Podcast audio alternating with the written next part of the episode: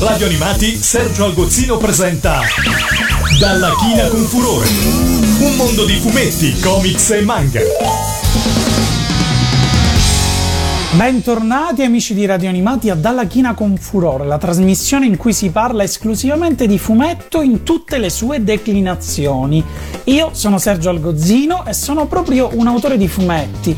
Inoltre potete venire a trovarmi sul canale YouTube Memorie a 8 bit, intento a parlarvi di sigle e di cartoni animati. Vi ho già parlato di strip umoristiche in riferimento ai primi comics americani, che devono il loro nome proprio a quelle prime storie a fumetti incentrate sulle gag, ma le comic strip non sono soltanto prerogativa del mercato statunitense, anzi, certo in America la differenza sostanziale sta nel sistema di vendita di quelle stesse strip, diffuse sui quotidiani da vere e proprie agenzie, i syndicate e perciò estremamente remunerative nel caso in cui un personaggio diventi davvero celebre. Vi ricorderete di quando vi ho parlato di Charlie Brown e i suoi Peanuts. Se non lo ricordate potete recuperare la puntata e se non lo ricordate questo è un buon momento per rammentarvi che potete recuperare tutte le puntate di Dalla China con Furore sul sito di Radio Animati, non soltanto con le varie repliche ma anche grazie al podcast. Tornando a noi, seppur con sistemi diversi, esistono moltissime strip umoristiche non americane e più nello specifico oggi parleremo di alcune strip tutte italiane. Il primo fumetto in assoluto che fu realizzato in quel formato pubblicato da un quotidiano è Stormtruppen di Bombi, realizzato dal 1968 fino al 1995 e interrotto a causa della scomparsa dell'autore. Dalla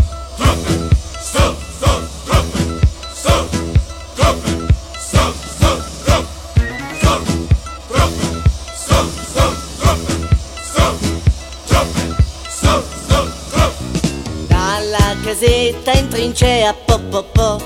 Anche se viene diarrea Respirando in apnea Per non tradire nostra idea. In den Burgenfurt Ach du Dentro in der Kaken marciamo po po po. Ma il ciuffati ci vogliamo Poi in battaglione partiamo truppen, son, son, truppen Son, truppen, son, truppen, ja Son, truppen, son, son, truppen Son, truppen, son, truppen, ja E lo si va da guerra battagliare Ja verboten il tempo di amar Devi lì male lasciar Resta tempo di crepar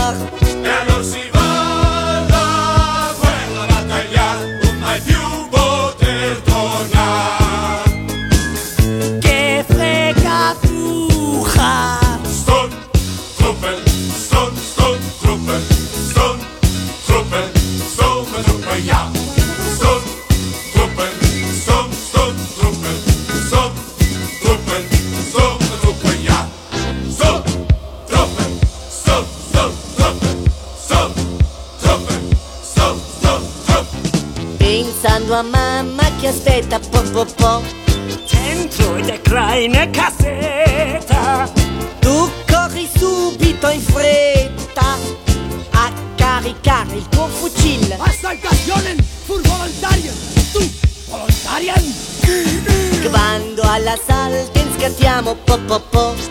In pochi poi ritorniamo. Questo è il destino che abbiamo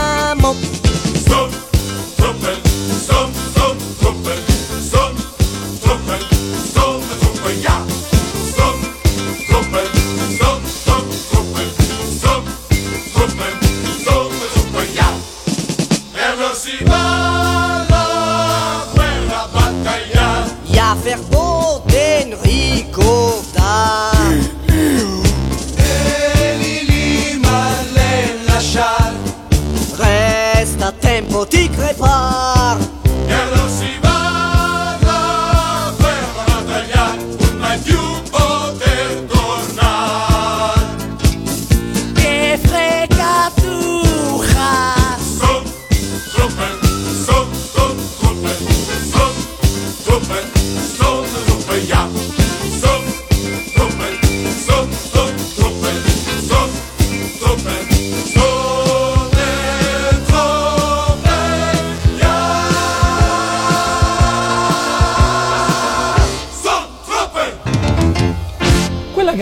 appena ascoltato è la sigla della serie animata di Sturmtruppen realizzata per Super Gulp con le musiche di Piero Montanari.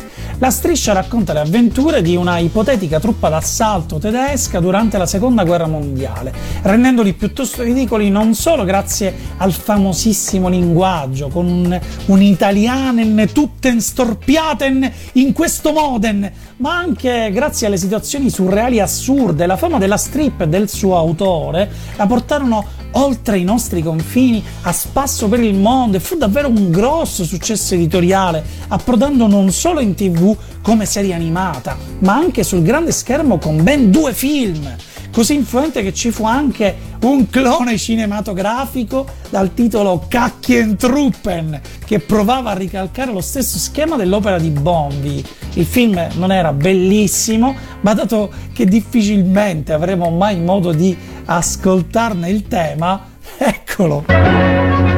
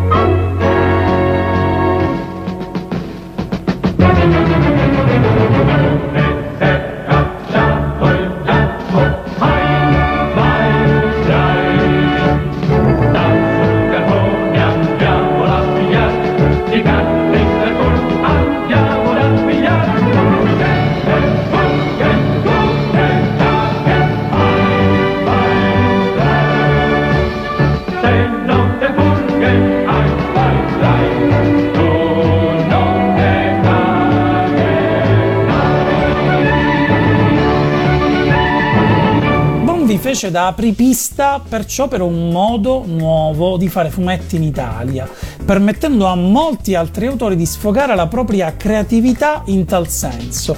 L'altro grandissimo esponente, fra l'altro collaboratore inizialmente dello stesso Bonvi, è Silver, che prima adotta un personaggio del suo maestro, Cattivic, creato da Bonvi nel 1967, in questo caso parodia dei fumetti neri italiani, nello specifico di Diabolic, anche lui con un linguaggio buffissimo e spesso volutamente incomprensibile per celare volgarità e parolacce. Cattivic è quindi un ladro in calzamaglia totalmente incapace che prova ad attuare piani criminali di altissimo livello, quasi sempre con risultati disastrosi. Dalle avventure di Cattivic è stata tratta una serie animata, ma anche un videogioco per Amiga, di cui questa è la colonna sonora.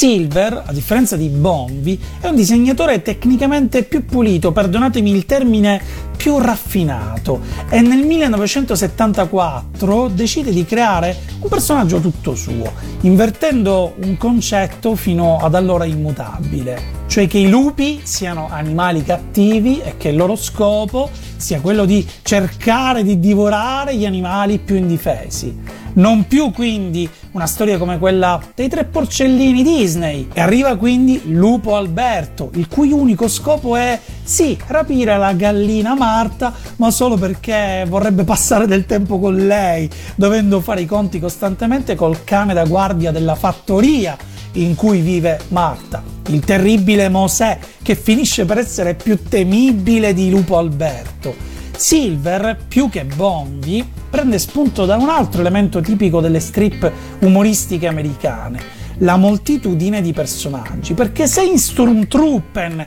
identifichiamo tutti i soldati come una sorta di unica entità insieme ai vari superiori, Cattivic invece vive prettamente avventure isolate, Lupo Alberto è circondato da una miriade di personaggi entrati tutti nell'immaginario collettivo, come Krug il toro, Ludovico il cavallo e soprattutto Enrico la talpa, protagonista di storie anche piuttosto coraggiose per il costume dell'epoca dove si parla di omosessualità.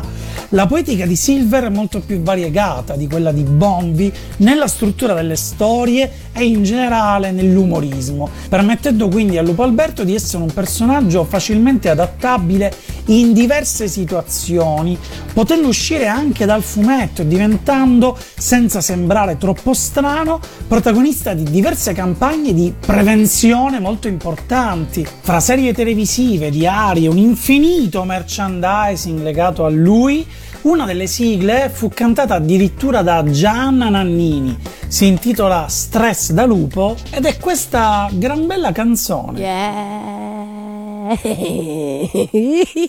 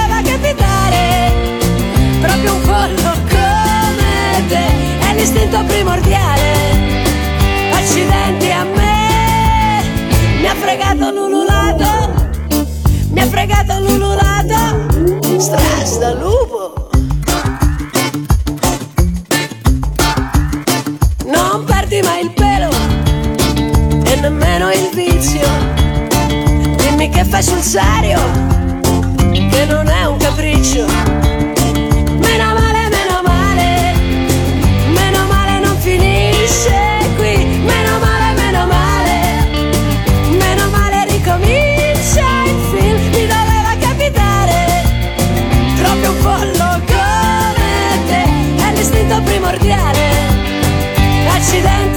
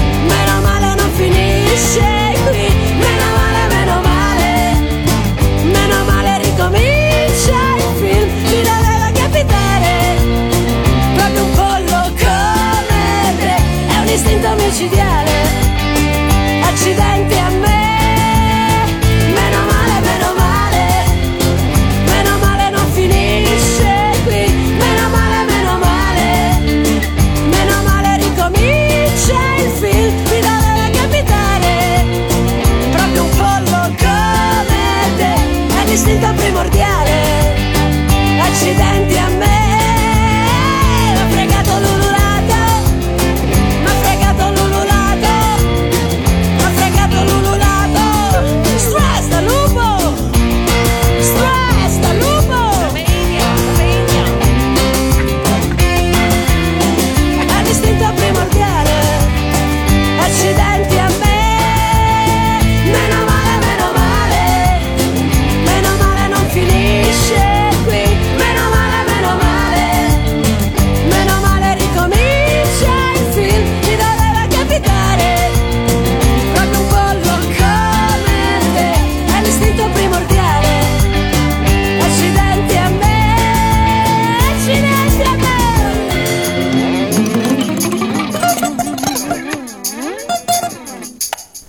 Un'altra serie divertentissima pubblicata nel 1976, creata dai fratelli Origone e Nilus, tutta ambientata in Egitto, anche in questo caso pienissima di personaggi strambi. In questo caso il riferimento è più quello del mondo di Wizard of Id, di cui vi parlerò sicuramente in una puntata dedicata proprio alle strip umoristiche americane. E ancora più di Lupo Alberto il meccanismo di mimetizzazione con lo stile americano dei fratelli Origone è davvero straordinario.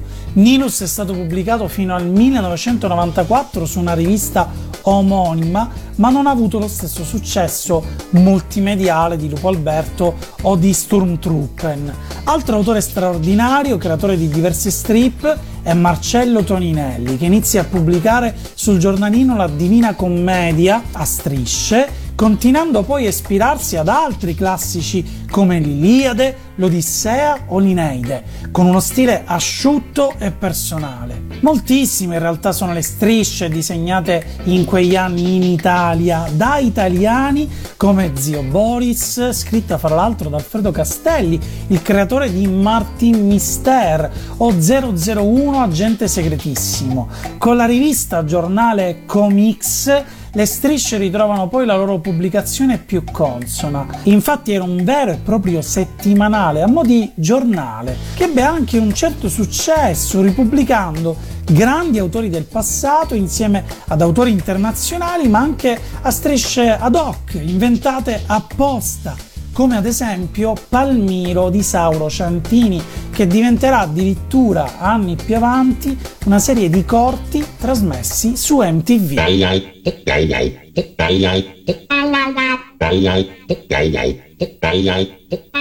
Comics diventerà successivamente un diario molto celebre, ancora oggi in circolazione, diventando ulteriormente terreno fertile per molti altri autori italiani che amano esprimersi in questo formato, come Giacomo Bevilacqua con A Panda Piace, Dow, ma non soltanto, c'è anche il diario di Sio, Scottex, anche quello con tantissime strip che nascono in origine sul web, il web dove nascono anche Roberto Megni e Carlo Lauro che hanno una produzione piuttosto sterminata.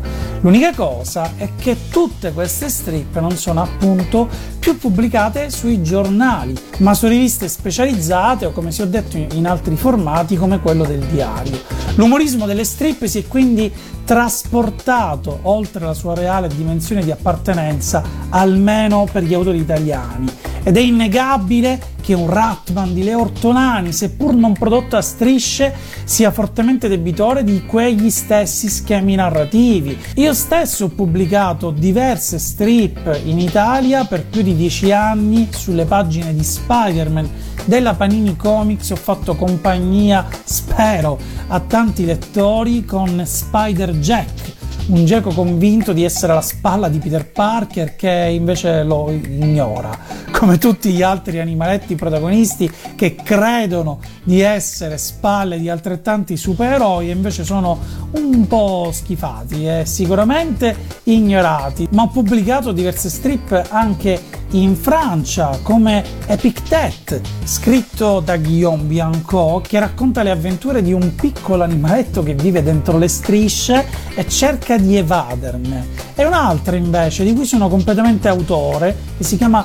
L'étranger, che parla di un tizio che si insedia a casa di un ragazzo molto timido e impacciato e ne diventa il suo coinquilino cannibalizzando le sue cibari, usando i suoi vestiti, senza che il ragazzo abbia il fegato di lamentarsi e cacciarlo. Vi permetto dunque, in un impeto di egocentrismo, di farvi ascoltare una mia canzone ispirata a uno dei miei fumetti, che è Il piccolo Caronte, che ho scritto, disegnato da Deborah Allo, questa canzone invece è stata interamente suonata, realizzata e cantata da me, spero che vi piaccia e si intitola proprio Caronte.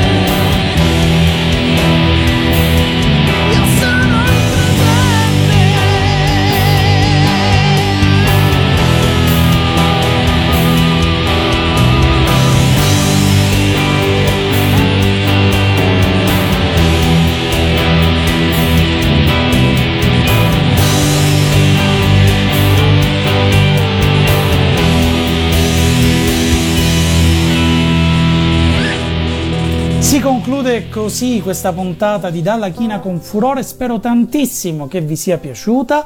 Fatemelo sapere commentando sul gruppo o sulla pagina di Radio Animati o venendo a commentare direttamente sul mio canale YouTube Memorie a 8 bit. E mi raccomando che l'ultimo chiuda la porta. Da Radio Animati, Sergio Algozzino ha presentato Dalla China con Furore. Un mondo di fumetti, comics e manga. Thank you.